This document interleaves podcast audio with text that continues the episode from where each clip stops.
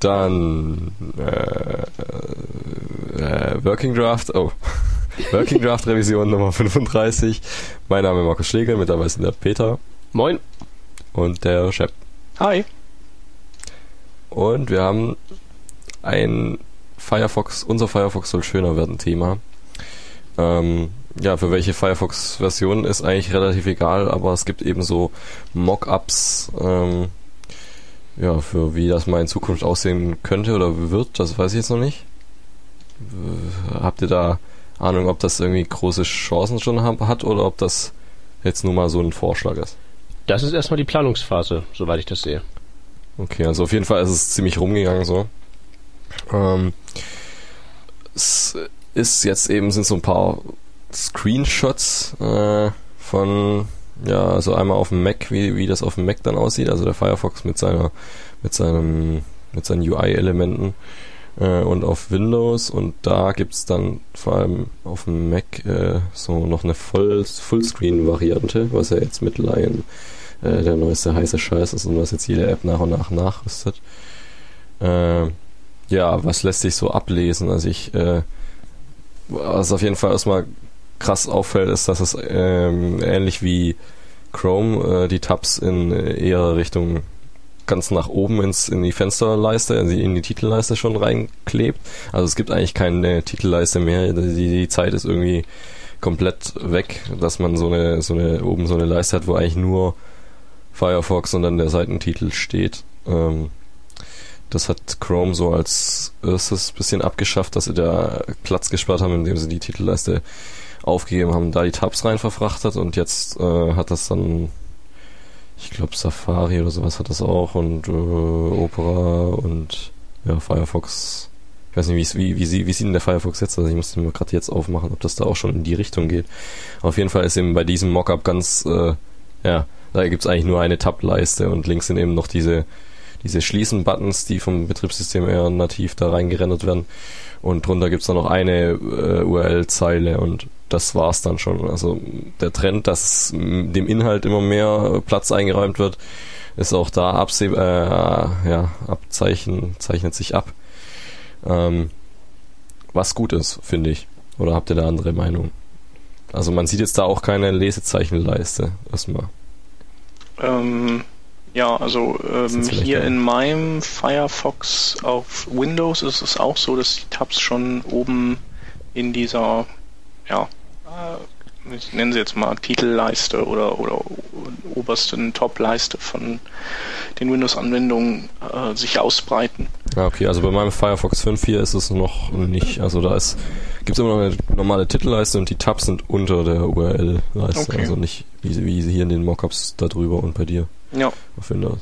Ja, ich denke mal, es äh, ist halt einfach wirklich, äh, die schrauben halt alle dran, den letzten Pixel Platz noch rauszuquetschen, äh, was möglich ist. Ähm, und da ja, wird das, sind das halt Iterationen von wir nehmen wieder eine Leiste weg und rationalisieren irgendwie alles zusammen. Genau, also Bookmarks sind irgendwie scheinen, scheinen auch nicht mehr so cool zu sein, weil jetzt sind tatsächlich auf keinem äh, der. Na der doch, du hast so diese Sternchenleiste, hast du da. Die kannst ja, du, also ja. halt, ich meine so eine richtige Bookmark-Leiste. So. Ja, den brauchst du ja auch nicht mehr. Also ich meine, du machst, ist halt so wie unter Windows, da gab es ja früher immer dieses Programme-Menü. Ähm, und wenn man dann ein paar Jahre seinen Rechner benutzt hat, dann klappte sich die irgendwie in sechs Stufen aus und man wusste irgendwie gar nicht mehr, wo die Anwendung war ähm, oder wo, wo, ob das jetzt irgendwie eine Programmgruppe war, äh, wo der Herstellername drin steht oder der Programmname. Und ähm, ja, seit Vista hat man dieses Suchfeld und ich glaube, jeder, der dieses Suchfeld einmal bewusst wahrgenommen hat und äh, der das einmal genutzt hat, der kapiert auch, äh, dass er dieses Programme-Ding nicht mehr braucht. Das heißt also, wenn du irgendwas suchst, tippst es da ein, bupp, Ergebnis drauf und weg. Und ich denke, du brauchst halt ähm, brauchst die Bookmarks auch nicht mehr. Hm, also, also ich benutze hier die Bookmark-Leiste schon ziemlich ausgiebig. Ich habe da halt einfach meine, die, die ich am öftesten ansurf, die Dinger. Davor hatte ich ja. als ich, als ich noch nicht mit so Bookmark-Leiste gearbeitet habe, äh, oder beziehungsweise als ich mal kurz so kurzzeitig das nicht hatte, da habe ich dann einfach die Tabs offen gelassen. Aber da bin ähm, ich jetzt ähm, irgendwie auch davon weg. Ja. Gut, du kannst ja, ähm, du kannst ja zumindest jetzt in dem Chrome-Browser, ich weiß gar nicht, ob das unter Firefox auch geht, kannst du ja auch bestimmte Seiten als so wie so Anwendungen verankern. Ja. Äh, Ja, das sieht hab hier ich auch so aus, wie das- Genau, und der Chrome, der macht ja im Prinzip vor, wie es gut funktioniert. Also ähm, da gibt's auch viele Seiten, die ich ansurfe, ähm, aber da muss ich nur den ersten Buchstaben eingeben und der merkt einfach, dass ich die so oft ansurfe, dass er mir die als allererstes dann ausgibt. Also, keine Ahnung, ähm, sagen wir mal ähm, Zeit.de, wenn da muss ich nur Z eingeben, bupp, ist als erstes automatisch Zeit drin und ähm, dann gebe ich nur Z ein, Enter und ich weiß blind, dass ich auf Zeit lande. Ähm, Also so muss das auch sein. Das würde ich heutzutage einfach auch erwarten. Das habe ich auch, ähm, hast du ja gesagt, Chef. Ähm, das Suchfeld bei, bei Windows Vista. Ich habe hier bei meinem Ubuntu das gleiche. Ich drücke einfach eine Tastenkombination und fange dann an zu tippen, bis ich genau weiß, wenn ich jetzt Enter drücke, lande ich da, wo ich hin will. Und dann klappt das. Also so Leisten, wo ich dann Sachen anklicken und suchen muss und so, das macht alles den Dinosaurier und das ist auch gut so. Ja, das, also man braucht es wahrscheinlich noch für halt äh, so Leute, die jetzt nicht so sind wie wir, sondern so normale Menschen. mh, aber ich Den glaube, muss, das, muss das bloß erklären. ja, ich glaube auch. machen die das auch. Mit dem Suchen. Ja, Klar. also auch Windows-Nutzer muss ich dauernd sagen, guck mal, nimm doch mal das Suchfeld da. Ja, genau, doch mal was ein und dann sagen, sagen die, ja, und dann kommt, ja, es ist wirklich so einfach, wie es aussieht. Äh, ja, nee, Probier's würde nicht, das würde ich gar nicht mal sagen. Also das ähm, unter diesen, äh, was wir jetzt hier so als als die nicht ganz so nerdigen Leute bezeichnen, das sind ja genau die, die dafür sorgen, dass einer der Top-Google-Suchbegriffe einfach Facebook ist, weil die mittlerweile die Adressleiste des Browsers überhaupt gar nicht mehr benutzen. Die gehen einfach auf Google und gehen dahin, wo sie hinwollen und klicken das erste Ergebnis an und sie sind da. Das ist ja nichts anderes. Ja. Man muss halt nur den Prozess noch ein bisschen vom Interface her etwas streamlinen und dann wird das alles ganz wunderbar werden. Außerdem gibt's doch bestimmt hinterher irgendwelche Erweiterungen, die die Lesezeichenleiste wieder aus dem Grab ähm, emporholen. Um die würde ich mir keine Stimmt, Sorgen machen. ja. Was halt echt, was halt mir echt auffällt, ist, dass sie bei diesem äh, Firefox Mockup auch diesen Optionsbutton von Chrome halt mehr oder minder eins zu eins kopiert haben. Ja, wobei das sind ja nur ähm, sozusagen äh, die die diese Dinger hier sind jetzt in so einem Meeting entstanden und waren so Diskussionsgrundlage nur intern für für die Mozilla Leute. Nee, nee, ist, ist klar, dass das noch nicht final ist, aber ähm, wenn es halt so äh, käme, wäre das halt schon, ähm, wäre der schon sehr verchromed, der Firefox. Ja, der ist aber nicht nur verchromed, der ist ja auch ver-IE9. Der hat ja auch dieses Sternchen und der hat auch dieses Zahnrad rechts und die, den, das Häuschen hat er nicht rechts, sondern äh, hat der Firefox links und der IE9 rechts. Also man einigt sich irgendwie auf so ein Interface-Standard, stillschweigend anscheinend. Ja, ist geil. Ja, äh, die Windows-Version kriegt auch so ein Fullscreen-Ding und zwar nicht diesen Kiosk-Modus, sondern auch so ein, also Kiosk-Modus gibt's ja auch, das ist ja, wenn man F11 drückt und äh, ist ja auch so eine Art Fullscreen-Modus, den es schon gibt unter Windows in allen Browsern, ähm, aber da verschwindet normalerweise dann alles, meistens. Also es ist so richtig Vollbild, dass man nur den Inhalt sieht. Genau. Okay. Und äh, ja, wobei, ja, hier ist es so, wenn man nach oben geht, an, nach oben, dann, dann klappt auch wieder was runter. Aber ähm, es gibt wohl dann auch nochmal einen Vollbildmodus, wo, wo man Bei immer eine Windows heißt Leiste das, hat. heißt das Kiosk-Modus. Genau. Und warum? Äh, Weil es mal für so Surfstationen konzipiert war, wo du nichts vom Betriebssystem Ah, und sonst okay. sehen solltest und ähm, da kannst du dann auch einstellen über Richtlinien, dass man aus dem Kiosk-Modus nicht rauskommt und so. Mhm. dass die Leute auch nicht auf andere Seiten surfen, sondern wirklich nur sich in dem Bereich bewegen, wo du das gerne hättest. Ja. Ähm, ja, gut, also was sagen wir dazu? Ist äh, auf Immer jeden Fall gut. Trend, äh, dass man mehr von dem Inhalt sieht. Was ja auch irgendwie so den, der, der Web-Applikations äh, Diskutiererei äh, bisschen entgegenkommt. Ja. Also zumindest denen, die pro Web-Applikation äh, argumentieren, weil da kommen immer mal so äh, Stimmen. Also letztens, weiß nicht, vor einer Woche, äh, gab es einen Artikel, dass, dass halt eine Web-App ähm, immer zwei Rahmen hat. Einmal das Betriebssystem so an sich äh, mit mit den ganzen Leisten, die da so sind, und Mhm. dann eben noch den, den Browser mit seinen ganzen Leisten. Ja. Äh, und, und so eine nat- native App, die hat eben eigentlich nur das, das Betriebssystem. Und, und wenn das hier jetzt aber immer weniger wird, dann wird das ja auch immer besser und man Ja. kann da immer mehr. Ich frage mich, wann die ersten ähm, Mockups dann rauskommen, von wem auch immer, äh, wo die sich irgendein System überlegen, wo man wirklich nur noch eine Leiste für alles hat. Wo für Adressen Also- und Tabs und Knöpfchen. Ich glaube, das gibt's. Ja. Also ich glaube. Ja, Stimmt, ähm, Google wollte irgendwie auch diese Leiste wegblenden, ne? Oder so. die ja, Adressleiste. Dass, dass, dass einfach die Adressleiste in, in eine Reihe fällt mit den Tabs, wenn es nicht zu viele sind.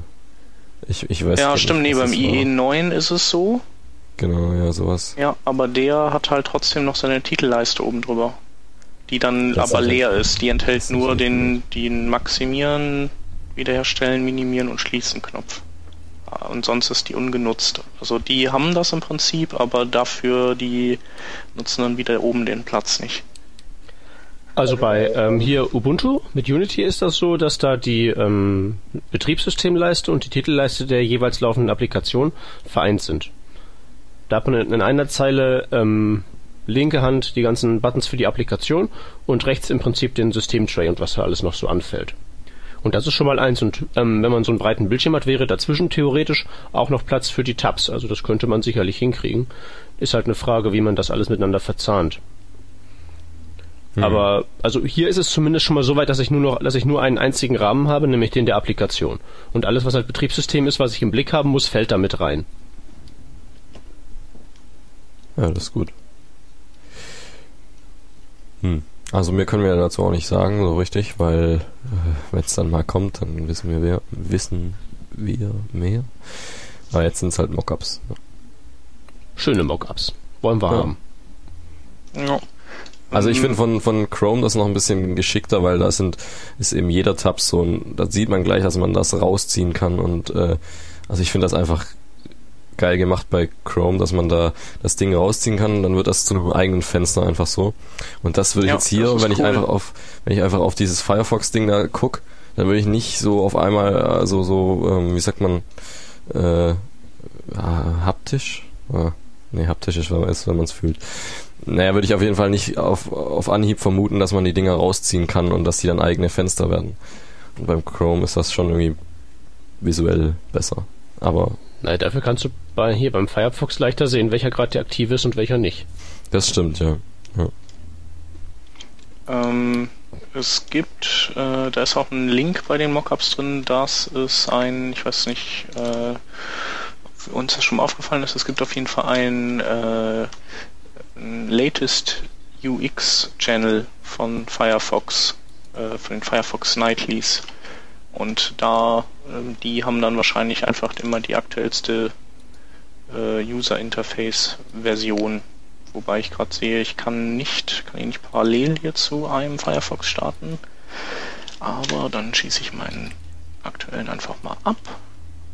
Dann gucke ich mir das mal an. Hm. Ich lade mir gerade runter- runter, aber ich merke, dass das bei mir ziemlich langsam ist alles. Ähm, der Chef probiert das jetzt aus und äh, wir Ja, machen einfach mal aber weiter. es sieht, äh, ja, es sieht jetzt nicht so krachermäßig aus. Also ist Wie noch alles noch nicht drin. Also, ah, okay, ja, dann lade ich es mir nicht runter. genau. Dann Unspannend. ja- Aber gibt's, also wer da drauf steht, der kann sich diese Channel-Builds runterladen. Okay, Dann haben wir Phone Gap als Thema, was wir schon, äh, glaube ich, schon letzte Woche drin hatten, weil da Phone Gap 1.0 die finale Version äh, veröffentlicht wurde. Hm. Ja, kann halt, äh, also ist halt eine 1.0, ne? Und jetzt haben wir diese Woche als Anlass einen, einen, einen so, so einen Vortrag, beziehungsweise eigentlich nur die Slides dazu, äh, was man von Phone Gap 2.0 erwarten wird. Und eigentlich geht's da aber eher so um, dass er, also der hat da irgendwie so. Ähm, Moment. So, ja. Darf ich fragen, was ich von PhoneGap erwarten darf, weil ich habe davon nicht viel Ahnung. Ja, ja, ja, ja, ja komme ich gleich. Oder okay. so, ja, dann, dann sage ich jetzt. Also, PhoneGap. Ähm, Peter, du hast überhaupt keine Ahnung, was das ist, oder? Ich übertreibe also leicht. Okay. Also, ich, ich erkläre es dir mal. Okay. Äh, es ist ja gerade so, äh, wo ich gerade auch vorhin war, mobil, mobile Apps, äh, Native versus Web Apps. So, das ist so die große Diskussion. Ähm, und dann gibt's natürlich die äh, so die Coco Objective-C Nazis, die sagen, ist alles scheiße, man muss das nativ programmieren. Und dann gibt's die Hardcore Web Nazis, die sagen, nee, nee, muss alles äh, im Web sein und du musst da eine Web App draus machen. Und dann gibt's auch so zwischen so so Hybrid-Lösungen. Und das ist eben zum Beispiel PhoneGap ein so ein Teil. Also das ist eigentlich nur ein Browser quasi. Ähm, da kann man seine Webinhalte, seine Web-App reinlegen, in JavaScript geschrieben. Und dann kann man ähm, diesen Browser in so eine, in, in eine native App kompilieren lassen und äh, das dann über den App Store vertreiben. Ähm, also es ist dann eigentlich, äh, wenn man es gut anstellt äh, wenn man das iPhone benutzt, dann kann man dem schon weiß machen, dass das, äh, oder es muss nicht, muss eigentlich kein Idiot sein, muss nur vielleicht jetzt nicht John Gruber sein oder so. Dann erkennt man das auch nicht, dass das äh, eigentlich gar nicht Coco und native Programmierung war, sondern ist halt mit JavaScript gemacht. Ähm, fragt man sich warum. Also Vorteil ist halt, dieses Phone Gap, das kann nicht nur nach iPhone äh, das Ganze machen, sondern hat auch noch äh, Android-Unterstützung und äh, wie heißt das, Palm, äh, wie heißt das Ding? WebOS, ne? WebOS, genau.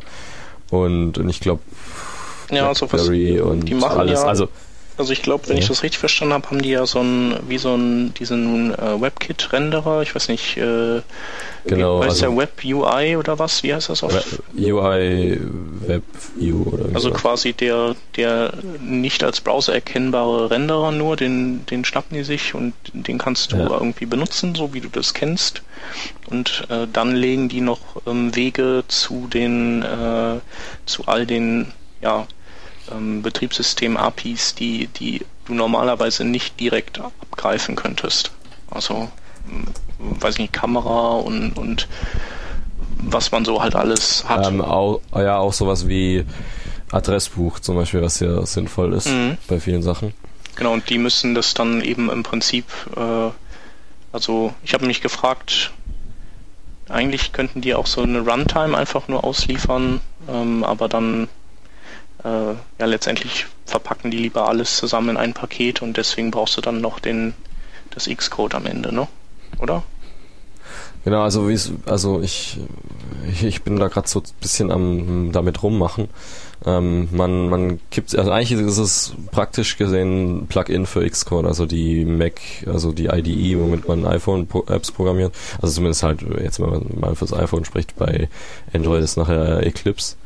Ähm, aber jetzt mal fürs iPhone ist es dann eben Xcode, die IDE, da klippt, man das rein.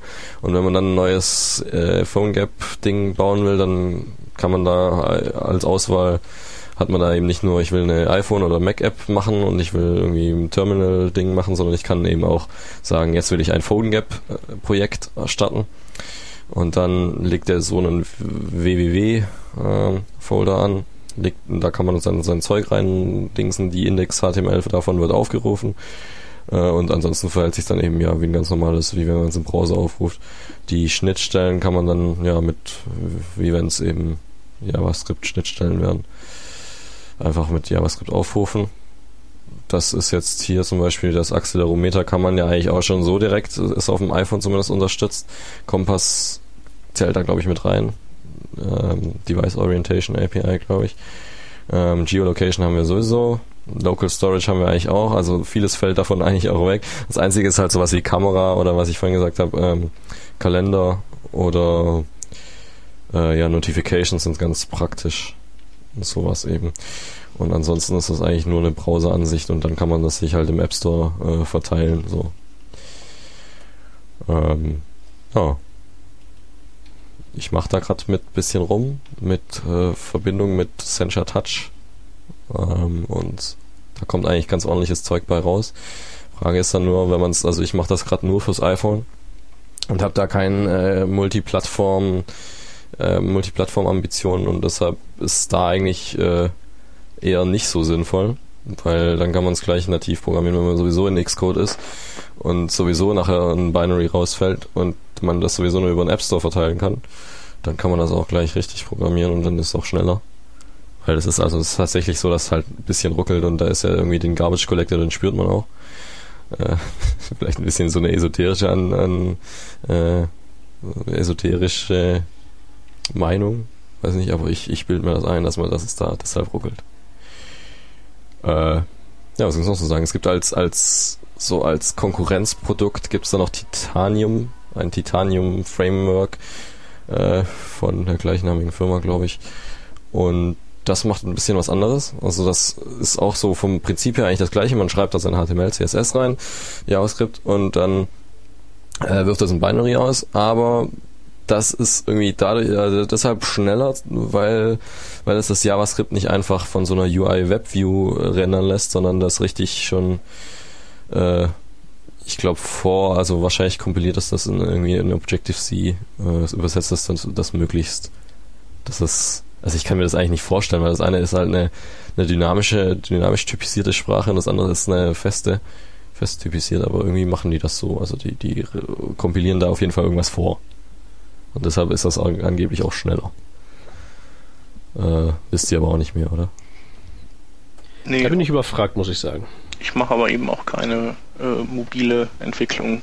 Ja, Titanium, das ist auch für, also da kann man auch eine Mac-App draus machen zumindest. Okay. Weil ich habe mir das auch mal überlegt, ich äh, ob ich einfach mal meine Web-App, die ich so am Bauen bin und nicht fertig wird, ähm, ob ich das einfach mal in so ein WebView reinmachen soll und dann gucken, ob das über den Mac, Mac App Store Geld abwirft. So kann man einfach mal machen, äh, habe mhm. ich mir gedacht. Und da habe ich dann bin ich auf Titanium gestoßen und das kann das auch, also es kann auch Web äh. Mhm. Ähm, ja, aber ist dann halt die Frage, ob man das dann braucht, wenn es dann sowieso, also äh, ob man das im Browser anguckt oder ob das nativ, das ist dann halt für so. Aber weißt du, ob das Titanium dann, äh, ist das dann, mh, hm, ich, ja, ich glaube, die sind, äh, du stylst da auch mit CSS, ne? Und all den ganzen, ganzen Kram, oder wie ist das? Oder sind das dann einfach die nativen UI-Stylings? Ich hatte einen Vortrag vom Bastian Sackermann gesehen, aber äh, leider das schon wieder vergessen ja, also, jetzt es ist halt leider irgendwie bei Titanium bei mir so, dass ich nicht weiß, wie es funktioniert. Okay. Ähm, ich kann da nur so Hörensagen verbreiten und irgendwie bei Titanium, da sagen sie selber, dass man da native UI-Elemente nutzen kann. Aber das heißt erstmal nichts, weil Sencha Touch, Sencha Touch und jQuery Mobile und JQ Touch, das, das preisen die auch alle an. Also die, die werben auch mit nativen UI-Elementen und sind halt auch nur nachgebaut. Und ich weiß nicht, mhm. ob das hier auch nur nachgebaut ist oder ob die da irgendwie ähm, einen das halt also quasi APIs zu den nativen, also zu den wirklich nativen Buttons und sowas bieten. Das weiß ich nicht. Ja, okay. Sie werben damit auf jeden Fall. Ähm, ja, und PhoneGap 1.0 gibt's jetzt und PhoneGap 2.0 gibt's vielleicht irgendwann und wer sich's, äh, also wer, wer kein äh, Objective-C lernen will und aber trotzdem so irgendwie über den App Store gehen will, der kann das machen. Ähm, da gibt's eigentlich wenig dagegen. Also es ist tatsächlich ein bisschen langsamer. Ähm, ja, aber es ist ja manchmal nicht, nicht wichtig. Also, ja, es, es ist schon. es kommt halt auf die Anwendung drauf an. Wenn du eine hast, die eh schon mit 20 Frames pro Sekunde läuft, dann bringt er es ja, ja dann auch. sollte man sich vielleicht überlegen, ob man das überhaupt machen soll. die Anwendung oder was? Ja, ja. Äh, also. Ja. Weiß nicht, aber im Prinzip, du musst ja nicht äh, zwangsläufig äh, alles in Objective-C machen, äh, wenn deine Anwendung eh schnell genug ist. Also genau, also wenn man wenn man Objective-C keine Lust drauf hat, das zu, zu lernen, also ich äh, würde sagen, das kann man, wenn man da iPhone-App machen will, dann kann man das schon lernen, weil das ist eigentlich nicht so schwer. Ähm, aber, aber wenn man es nicht will und wenn man weiß, dass man JavaScript gut kann, dann kann man das auch damit machen. Mhm. Also man, man kann bestimmt mit Objective-C schlechteres und schlechter performan performieren, performierend, äh, performantes Perforierend. Äh, perforier, genau. perforierendes äh, Zeugs schreiben, als man mit als guter JavaScript-Programmierer mit so einem Phone-Zeugs da ja. hinkriegt. Ja. Aber das ist eigentlich ja überall so. Also man kann mit, mit, mit Scheiße kriegt man immer alles kaputt. Ja. Ja. So, Peter, hast du verstanden, was es ist? Ich hab's äh, verstanden, ja. Gut. Und was hältst du davon? Nichts wahrscheinlich. Ähm, Oder hast keine Meinung? Naja, ähm, ich bin ja einer von denen, die du vorhin so etwas despektierlich als Web-Applikations-Nazis bezeichnet hast. Ja. Ist halt die Frage, ob man da noch einen extra Browser drumherum bauen muss, speziell für, oder ob das nicht damit auch einfach alles regelbar ist. Letztlich hängt's halt alles am Interface und daran, wie schnell die Browser es hinkriegen, eben durch HTML5 und Konsorten selbst die Implementierung hinzubekommen, ähm, dass sie auf die Kamera zugreifen können und so weiter. Ja, also beim, beim iPhone ist das ja sowieso schon recht gut integriert, so diese Web. Also wenn man nur im Browser das hat, dann kann man da einfach machen, mach mal auf Homescreen und dann ist das, dann sieht das eigentlich genau gleich aus wie dieses Sensor Touch, äh, wie dieses Phone Gap Teil. Äh, da ist dann der Unterschied nur noch, dass man die Geräte APIs hat. Und ja, ich denke, das ist der große Vorteil. Also das ist so das Killer-Argument für PhoneGap, dass du Zugriff auf noch mehr ähm, Betriebssystem-Schnittstellen ja. hast als äh, ja, also wer, ja genau. Also genau, also wenn halt du die brauchst, das ist dann die Grenze quasi, wo du zu PhoneGap oder Titanium wechselst, sinnvollerweise, denke ich. Äh, ja, finde ich gut. Äh, ich persönlich, mir geht nur auf total auf den Sack, dass man äh, so einen Mac braucht, um das dann den letzten Schritt dann zu tun. Das finde ich irgendwie nervig.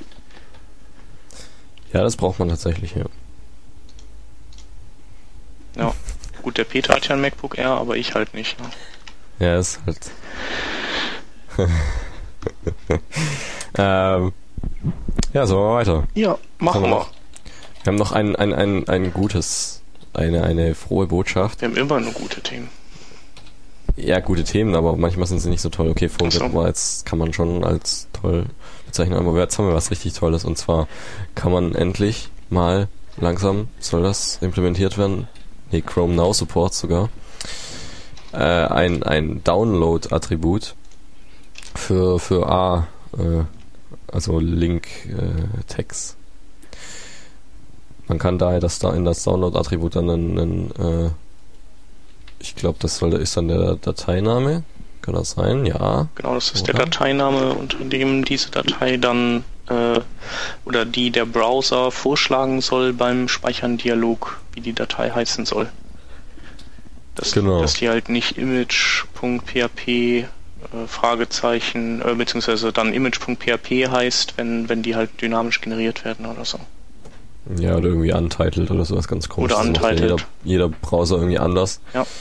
Ähm, ja, genau. Also ich also sinnvoll ist das dann, also wenn man das in als, als Markup dann schreibt, kann man das auch machen, aber wirklich sinnvoll wird's, ja, wie du sagst, wenn man irgendwie dynamisch irgendwas generiert, ähm, am besten noch mit JavaScript eine Data-URI draus macht und die dann und das Bild dann irgendwie ja, wobei ja. bei Data-URI, da hast du ja wieder keinen Download in dem Sinne, oder? Ja, doch, du kannst ähm, das ja. Doch, doch, das, ähm, ja. da kann ich aus Erfahrung sprechen. Achso, du in das ähm, href kannst du auch eine Data-URI reinpacken, dann, wenn du willst. Ganz genau. Das Problem ist halt eben, dann hast du keinen Dateinamen. Ja. Und in den meisten Fällen, was das größere Problem ist, ist halt ähm, keine vernünftige Dateierweiterung. Ja. Was ich halt immer ganz gerne mache, wenn ich meine HTML5-Schulung mache für die File-API, ist so ähm, mein jetzt basteln wir mal was Ding immer, ähm, ich habe das auch mal getwittert, so ein ZIP-Programm im Browser. Datei mit Drag and Drop reinziehen, der macht eine ZIP-Datei drauf und dann können wir die runterladen. Mhm. Und das geht eben wirklich, indem man eine Data-URI oben ins ähm, Adressfeld reinschreibt. Problem dabei ist eben, dass, wie Markus schon sagte, da kommen die originellsten Dateinamen raus aber nichts, was irgendwie einfach .zip hieße, was ja eigentlich ganz sinnvoll wäre. Aber wann würde man auf eine Data-URI überhaupt, äh, wann würde man die in einen href, einen Download reinpacken? Wenn man also, eben genau das Ding hier nicht hat. Äh, das Download-Attribut. Oder meinst du jetzt, wenn man das Download-Attribut mit Data-URIs verwenden würde? Ja, aber ich, also ich würde nie äh, einen Link direkt schon mit einem Data-URI versehen, weil dann habe ich ja Nutzlast, die ich zum Client schicke, nur für den Fall, dass er downloadet? Also Nee, nee, nee, das, das wäre schon, das, das wäre schon, wenn das klein, wenn das irgendwie um kleinzeitig generierte Daten geht. Ah ja, okay. Sonst macht ja Ja, okay, stimmt. Nee, okay, das, das macht total Sinn, ja. Also mal mein Beispiel ist hier wieder meine meine ich das ist eigentlich ziemlich geil, ich darf die nie fertig kriegen hier mein was ich gerade baue. Da kann ich immer äh, erzählen davon. Das ist ähm, so cool. Also mein mein mein Texteditor quasi da schreibe ich Text rein und ich speichere das nur lokal und dann will ich aber auf, äh, will ich das auch runterladbar machen und dafür wird das dann auch, ich kann einfach aus dem Text eine also aus Text eine, eine Data-URI zu machen, ist ja das, ist das Einfachste überhaupt. Da muss man einfach nur davor irgendwie dieses Base 64 bla schreiben und dahinter noch irgendwie ein Semikolon oder so. Äh, und dann, äh, also ich habe das bis jetzt mal so gemacht, dass ich da, ich, wie heißt das, Downloadify, ähm, muss ich verlinken bei GitHub. Das ist, das macht mit Flash sowas ähnliches. Man kann da was angeben. Ähm, und einen Dateinamen auch, auch angeben und äh, noch irgendwie was. Und dann tut er da richtig einen, also der downloadet das dann nicht nur als der Dateiname, sondern der äh, bietet einen Speichern-Dialog richtig an. Also so wie wenn man äh, in, in irgendwie Word was, also Word Steuerung S drückt, dann kommt da ein ähnlicher Dialog hoch und ist halt leider über Flash, was jetzt ein bisschen blöd ist, aber äh, funktioniert. Mhm. Und funktioniert auch ganz gut eigentlich. Ja, aber, aber wir haben HTML5, um Flash zu killen. Also das kann ja keine Lösung sein.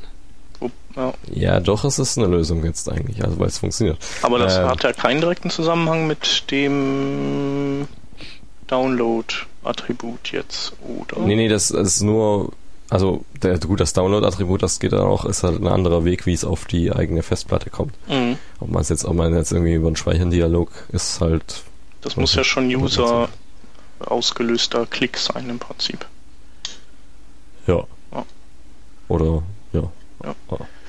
Ja, aber ich glaube, äh, ich habe auch überlegt, ob ich das jetzt so krachermäßig finde und irgendwie beim kurzen drüber nachdenken fand ich es irgendwie nett, aber nicht so nicht so ganz weltbewegend, aber was der Peter sagt, ist auch irgendwie richtig. Man generiert ja immer mehr äh, Datei äh, Dateien von A bis Z in Zukunft im Browser selbst und ähm, die liegen ja dann wirklich äh, nur als Daten vor und da macht schon Download-Attribut dann echt Sinn. Ja, man muss auch, man muss auch damit schauen, was da noch so alles mit dranhängt. Ähm, also das ist jetzt für dieses kleinseitige Dateigenerieren jetzt bei diesem simplen ZIP-Algorithmus eine Anwendungsmöglichkeit und andererseits ist es natürlich noch so, dass ähm, es gibt ja ein äh, komplett neues ähm, URL-Schema, was da vorgeschlagen wird, nämlich Blobs, mit denen man alle möglichen Sachen machen kann, wie zum Beispiel Inline-Webworkers und lauter verrückte Sachen, was alles, glaube ich, im Moment noch extrem experimentell ist und, glaube ich, noch so ziemlich nirgendwo zuverlässig funktioniert. Aber da ähm, schließt sich halt eben ein ganzer Rattenschwanz an Sachen an, die man dann eben machen kann mit Dateien. Und das ist ja eigentlich das, was der Browser heutzutage noch am allerschlechtesten kann eben mit irgendwelchen Dateien wirklich was machen. Und da ja. wird hier schon ein ziemlich großes Loch gefüllt. Und äh, also Chrome supports now steht da ja mal. Oder Chrome now supports, äh, bla bla bla. Und das kann aber nur der Chrome oder hat das euer Firefox auch schon in Firefox 6 oder was weiß ich? Hm, ich nehme an, das wird, wird jetzt nur im, im Chrome gehen, weil es ja auch äh, überhaupt jetzt mal frisch aufgeschlagen ist. Äh, und ähm, das heißt ja meistens, dass, dass einer das jetzt mal vorschlägt und in den Raum wirft und das wahrscheinlich implementiert hat im Browser. Okay, ja, hier steht only the current Chrome 14 supports this. Ja. ja. Ähm, also auch noch nicht mal der aktuelle, den, der nicht der Stable Build, sondern der ja, ja. Hm. Beta. Okay, aber ist gut, weil kommt und ist wahrscheinlich auch nicht so, äh, so schwer zu implementieren, jetzt schätze ich mal. Mhm. So. Und dann lasse ich euch mal den, den, den, den, die Bühne, weil nämlich jetzt was kommt. Das habe ich jetzt nicht so durchgelesen. Da kann ich eigentlich nur, nur dumme Fragen stellen. Ja, ist doch Connecting super. Web Apps with Web Intents. Also Web Intents ist das Stichwort. Was sind das? Ich glaube, der Shep, der kennt sich da aus. Äh, ja, und zwar ähm, äh, WebIntense äh, ist ähm, du sagst halt, du willst äh, eine bestimmte Aktion ausführen und dann kann äh, sich eine Anwendung dafür registrieren. Für äh, ähm, zu, zu, sozusagen zum, du kannst den Staffelstab dann an eine andere Web-Anwendungen übergeben, ähm, ähm, die das dann weiterverarbeitet. Ähm, und äh, inspiriert ist das vom Android-Betriebssystem unter anderem, ähm, wo du zum Beispiel äh, weiß ich nicht, wenn du eine Adresse anklickst oder so, dann wird da auch, ist es, äh, wird da auch die, äh, ein Intent gestartet, eine, eine Adresse anzuzeigen und dann fragt dich dein Android-Telefon, okay, ich habe jetzt hier verschiedene Anwendungen, die das übernehmen können und äh, möchtest du es mit Maps öffnen oder mit dem DB Navigator oder was auch immer. Und ähm, ja, das soll es eben jetzt auch für Webseiten geben. So habe ich das verstanden. Oder Peter? Ähm, so in etwa. Also ja, zur Verzahnung dient es halt. Weißt du, wie da der ähm, Stand ist? Äh, ich nehme, also da steht jetzt nicht, wie der Stand ist, ähm, aber ich vermute mal, dass das auch eher so ein Beta- oder Canary-Ding ist von, von Google Chrome. Also ähm, drüber äh, gelesen habe ich im Chromium-Blog und ähm, das heißt dementsprechend, dass es wahrscheinlich auch noch äh, alles ziemlich frisch und neu ist. Ähm, aber ähm, was ich auch gehört habe, ist, dass Mozilla ähm, da mit dran rumwerkeln möchte. Also dass das auf jeden Fall, dass da schon zwei am Start sind. Ähm, ich muss nochmal kurz zur Funktionsweise. Also, also es gibt ja eigentlich zwei Komponenten. Einmal kann ich entweder eine Website sein, die die sagt, ich kann sowas hier interpretieren und, oder ich kann damit was anfangen mit so einem Datentyp und mit solchen Daten. Und es gibt der, die Seite, die sagt, äh, ich brauche jemanden, der, der damit jetzt was macht. Oder? Äh, also, genau. Also so ist zumindest bei Android, dass, dass ich halt... Ähm, Beziehungsweise... Also ich kann halt, Du kannst, also was auf jeden Fall geht, ist, also die haben jetzt hier zum Beispiel ein Beispiel auch mit einer Desktop-Anwendung. Du kannst dann sagen in deiner äh, Web-Anwendung, ich möchte jetzt hm, das Bild irgendwie extern in einem externen Ding geöffnet haben und wenn das da gespeichert wird, dann krieg, dann kommt das zu mir zurück. Und äh, du könntest dann sagen, äh, in deinem CMS-System, hm, User, möchtest du dieses Bild nochmal nachbearbeiten und dann machst du einen, äh, einen Link oder sowas und dann wird eine Intent ausgelöst, die sagt, ich brauche jetzt ein Programm, das Bildbearbeitung macht und dann melden sich da halt welche. Genau, also wie, wie melden die sich dann? Also wer meldet sich und warum melden die sich? Die müssen sich ja irgendwann mal registriert haben oder, oder blätter das ganze Internet los dann, ey, ich will. Äh, nee, die müssen sich schon registriert haben. Ähm, also wenn ich die ansurf, registrieren die sich gleich oder wenn ich die öfter ansurf oder wenn ich die als Bookmark habe oder irgendwie, wie, ist da, was ist da der, das Kriterium? Mm, mal gerade gucken. Ähm, ähm, ähm. also erstreckt sich jetzt auch auf ähm, lokal installierte Apps, weil da gibt es ja auch sowas für Bildbearbeitung und ich meine, wenn die dann auch mit dem Webzeug verzahnt sind, können die sich ja auch anbieten. Also das tun die auf jeden Fall. Aber der Gag ist halt, dass das nicht eine Einbahnstraße ist auch, sondern dass die Daten von da aus auch wieder zurückkommen. Das heißt also, die werden dann, äh, die, die Dateien werden dann nicht übergeben und äh, dann äh, hat die Webanwendung den Faden verloren, sondern äh, die kriegt dann die Daten wieder zurück, sobald die gespeichert werden und äh, kann die dann eben wieder abspeichern, wenn sie möchte. Ähm, die haben hier so eine, eine Batterie von äh, ja, APIs dafür, äh, die an dem Window-Element dranhängen und ähm, ja, ähm, ist jetzt ein bisschen zu viel, als dass ich das jetzt äh, mal eben wiedergeben kann. Aber so der Grundgedanke, dass man diese Intents hat, finde ich ganz gut. Einfach weil man dann äh, nicht unbedingt das Rad selbst neu erfinden muss, sondern man kann ähm, sagen, ich brauche jetzt eine Bildbearbeitung und dann kann eben die, die nächstbeste, die der User vielleicht auch gut findet, einspringen und den Job erledigen. Und man selber muss dann nichts derartiges bauen. Also ich, ich vermute jetzt mal, dass das so halt läuft, dass wenn man sich da, wenn man auf eine Website kommt, die sagt, ich kann das und das handeln, dann wird das erstmal vorgemerkt und wahrscheinlich, wenn man dann vor die Wahl gestellt wird, was man benutzt, dann geht das auch irgendwie nach Kriterien wie so oft war der schon da und das hat generell mal so einen Groove und sowas. Also ja, Google ist da ja irgendwie gut in sowas abzuschätzen, was der User wirklich will. Mhm.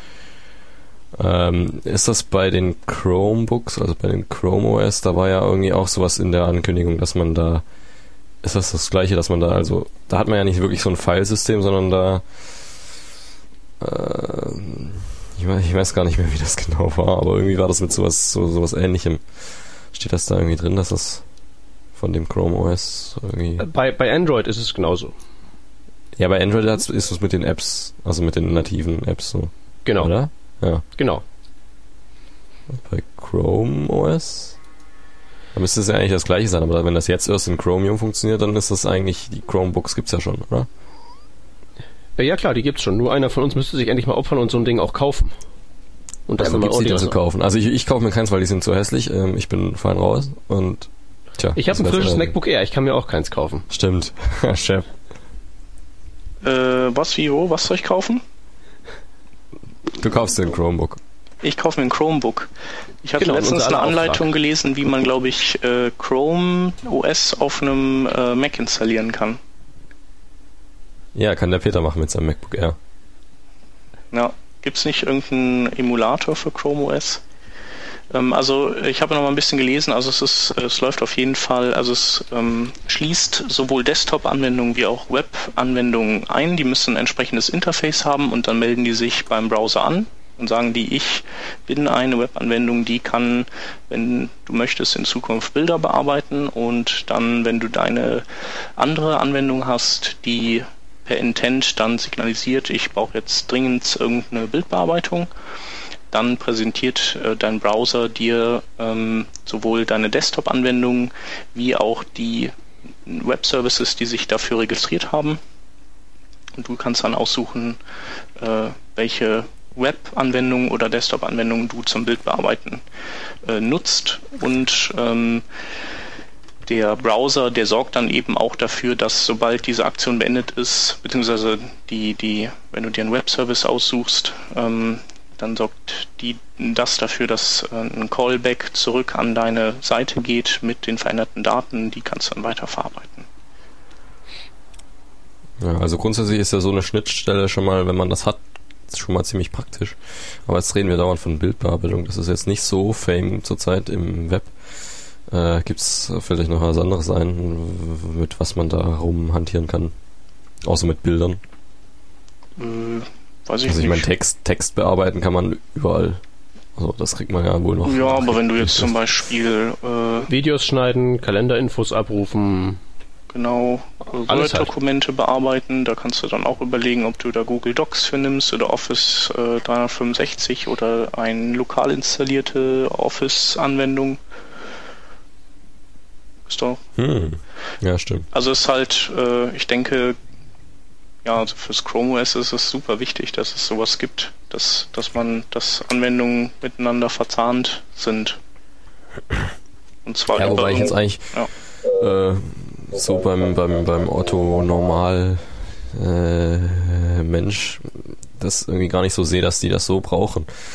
Weil Aber der so klassische Weg wäre ja nur, du müsstest das äh, Bild erstmal, also entweder du brauchst irgendeine andere Schnittstelle, wie auch immer die aussieht, äh, gibt es halt ja diverse. So, so, REST, ja. XML, JSON, äh, ähm, hier und da, Webworkers. Nee, äh, Quatsch, äh, WebSockets. Ähm, aber es gibt halt nicht so ein offizielles Dateihandling-Interface. Datei hin und her reich Interface, was der User auch so irgendwie mitbekommt. Und wenn du gar keine Festplatte vielleicht irgendwann mehr hast, ist das doch cool. Na, Festplatte hoffentlich schon noch, aber keine große mehr. Ja. Ein bisschen offline arbeiten ist schon manchmal ganz geil, so im Zug oder so, ne? Ja. Hatten wir ja schon mal das Thema. Nee, ich wollte gerade sagen, offline arbeiten mit Web-Apps ist doch kein Problem, das haben wir doch alle gelöst, oder? Ja, ja, das haben wir nicht. Eine Festplatte sollte schon noch dabei sein. Ja, eine, die groß genug ist für den, für den Application Cache. Ja. Wenn nicht. Genau. Dann haben wir noch einen riesen Berg an keine Schaunotizen.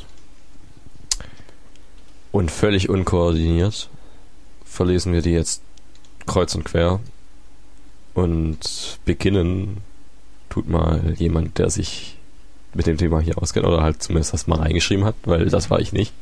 Ja. Äh, wir haben zwei äh, so Artikel, Dokumente oder wie auch immer. Ähm, das eine ist der Viewport and Media Queries Complete Idiot's Guide. Ähm, da wird nochmal alles ähm, aufbereitet und zusammengefasst, was es so zu wissen gibt, um ähm, das, äh, die, die Viewport äh, Eigenschaft und äh, ja, Media Queries und deren Zusammenspiel. Ähm, weil das ja auch sowas ist, was man, ähm, selbst wenn man es kapiert hat, nach einer Woche wieder vergessen hat. Und ähm, da ist es ja immer gut, wenn man, wenn man nochmal was zum Nachschlagen hat. Das andere ist ein Artikel, ähm, der, ja, der ähm, sich die zwei CSS3 Animationstechniken äh, nochmal vornimmt. Äh, das sind einmal Transitions und einmal die Animations und auch im Prinzip ein Kompendium äh, dessen ist, was, wie man die bedient, ähm, was man damit machen kann und so. Ähm, Keyframes setzen, äh, Easings, ähm, welche Eigenschaften kann man dafür nutzen, etc. pp. Ähm, also das sind diese zwei äh, Artikel. Das andere, was ich noch gefunden hatte, ist Easy UI. Ähm, das ist ein Aufsatz für jQuery, der ähm, das Bauen oder das sehr, sehr einfache Bauen von Interface-Elementen möglich macht, so wie man es aus äh, XJS und Dojo kennt.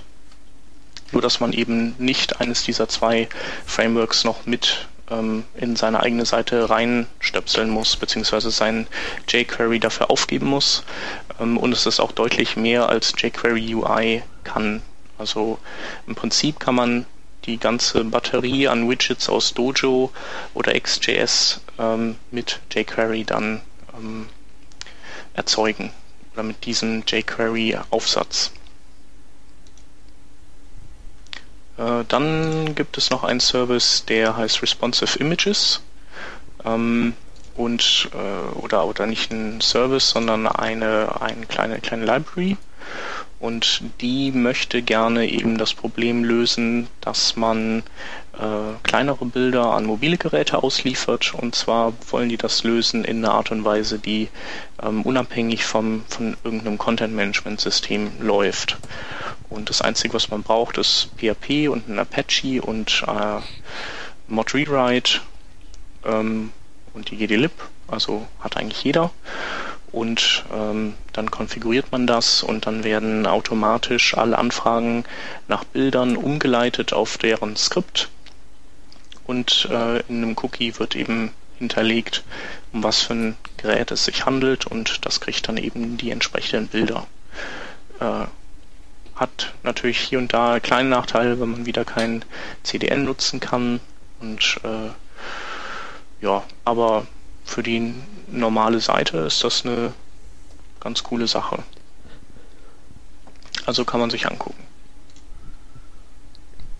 Ja. Okay, dann mache ich mal weiter. Der Pulse-Selektor ist eine, im Prinzip nur eine einzige JavaScript-Funktion, aber die macht was ganz Spannendes. Die produziert nämlich aus CSS-Selektoren HTML-Elemente. Normalerweise würde man ja, wenn man das DOM manipuliert, sich ewig einen Wolf tippen mit Document Create, create Element so und so, so und so und dann von Hand Attribute zuweisen und was nicht alles.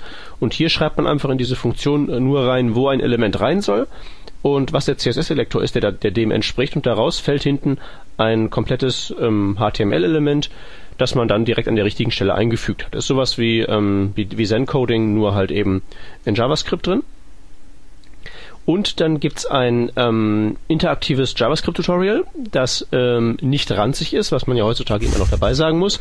Und was auch It für. doesn't suck. Genau, ist es nicht. Das ist so ein es, Werbespruch es ist, von. Genau, so ist es auch. Und es ist halt auch nicht für einen ähm, komplett Totalanfänger, sondern sagen wir mal, jeder, der so äh, meint, so grob die Idee von JavaScript zu haben, aber noch nicht so ganz hinter die ähm, hinter die Feinheiten gestiegen ist, der Ja, ist, glaube ich- ich, da ziemlich gut ähm, aufgehoben. Also es, so wie ich das sehe, ist das hier ein Ding eigentlich nur. Also es heißt zwar Na äh, Nathans JS Lessons mit äh, mit mit Plural, aber bis jetzt geht's nur um Clo äh, also die einzige Lesson, die jetzt bis drin ist, äh, bis jetzt drin ist, ist ein Closure äh, Closure Übersicht. Ähm, Funktioniert so, dass man äh, zwölf Teile hat und man kann dann immer sich da am Anfang so ein, so ein Dings durchlesen, wie es funktioniert und dann kriegt man eine Aufgabe gestellt, darf dann da selber was reintippen und das Ganze evaluieren lassen und wenn man äh, es geschafft hat, dann kann man kommen wir weiter. Ein Ding. Äh, und ich habe das letzte nicht geschafft. also es geht eben um Closures und was ein Closure ist und wie man es benutzt und so. Da, da aber das, das S, das Plural S noch drin steckt, würde ich sagen, dass da kommt noch mehr. So. Äh, und dann haben wir noch ein, äh, wieder mal ein, ein net.tutzplus.com, äh, was ein bisschen ein komischer Name ist, aber wo es ganz coole Sachen gibt immer und vor allem äh, ausführliche Artikel über äh, diverse Frameworks, wie jetzt zum Beispiel.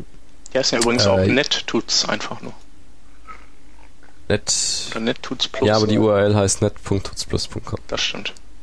Und NetTutz Plus, da ist immer noch ein Plus. Egal, auf jeden Fall geht es um äh, Jasmin oder wie auch immer. Ähm, ein, ein, ein, ein, ein, ein JavaScript Test, also Unit-Test und äh, überhaupt mal alles testen äh, Teil. Da kenne ich mich jetzt leider nicht so gut aus, also äh, als als als Frickler und da so reingerutschter habe ich nicht irgendwie schon groß eine Ausbildung genossen, wie man jetzt professionell Software schreibt und dass man da alles erstmal testet und das Ganze so äh, so sich so Tests schreibt und alles. Das wird dann wahrscheinlich, wenn ich Informatik studiere, wird mir das auch noch blühen. Ähm, das ist jetzt wahrscheinlich in JavaScript, so wie ich das mitbekommen habe, auch nicht so fame gewesen bis jetzt. Ähm, oder ja, und jetzt gibt's da wenigstens mal so ein Framework, womit man das äh, komfortabel machen kann. Gibt dann eben so An Anweisungen wie äh, ja, Describe und dann den Testname und dann kann man das so wie in englischer Sprache ein bisschen geschrieben äh, lesen mit äh, so was es was was diese Funktion erfüllen soll und wenn sie es nicht erfüllt und äh, ja genau sowas. Also expect bla bla bla to be bla bla bla. So ungefähr. Und wenn es eben funktioniert dann ist toll dann hat der Test funktioniert und man kann kann sich relativ sicher sein dass da oder man kann sich zumindest nee naja, egal, ist auf jeden Fall ein bisschen weniger Bug wahrscheinlich. so. Ja, ja mit Unit-Testing muss, oder mit Testing muss ich mich auch mal beschäftigen. Ja, ich glaube ich glaub auch nicht, dass das jetzt so groß Spaß macht eigentlich. Also ich kann mir nicht Nee, Spaß macht's nicht, aber es ist halt cool, wenn man die Dinger hat und dann, bevor man deployt, kann man dann, oder bevor man irgendwas released, kann man einfach mal den Testlauf machen und wenn überall grüne Häkchen sind, gut ähm, ist halt besser äh, und also professionell und sinnvoll und überhaupt. Ja, genau. Also man hat auf jeden Fall mehr Street Cred. Ja, und das ist ja super wichtig. Das ist auf jeden Fall wichtig. Fast so wichtig wie es, wie, wie der, das Aussehen des MacBooks, äh, des, des Laptops, mit dem man arbeitet. Und, und das Aussehen von einem selbst. Ja, genau. Und das Geld, das man hat. Okay. Ähm, ja, das war's dann. Also wir haben mehr Schaunotizen als eigentliche Themen.